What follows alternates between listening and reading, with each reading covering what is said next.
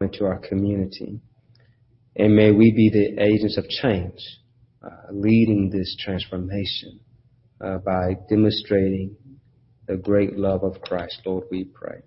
Amen. This day the Lord has made, we shall rejoice and be glad in it.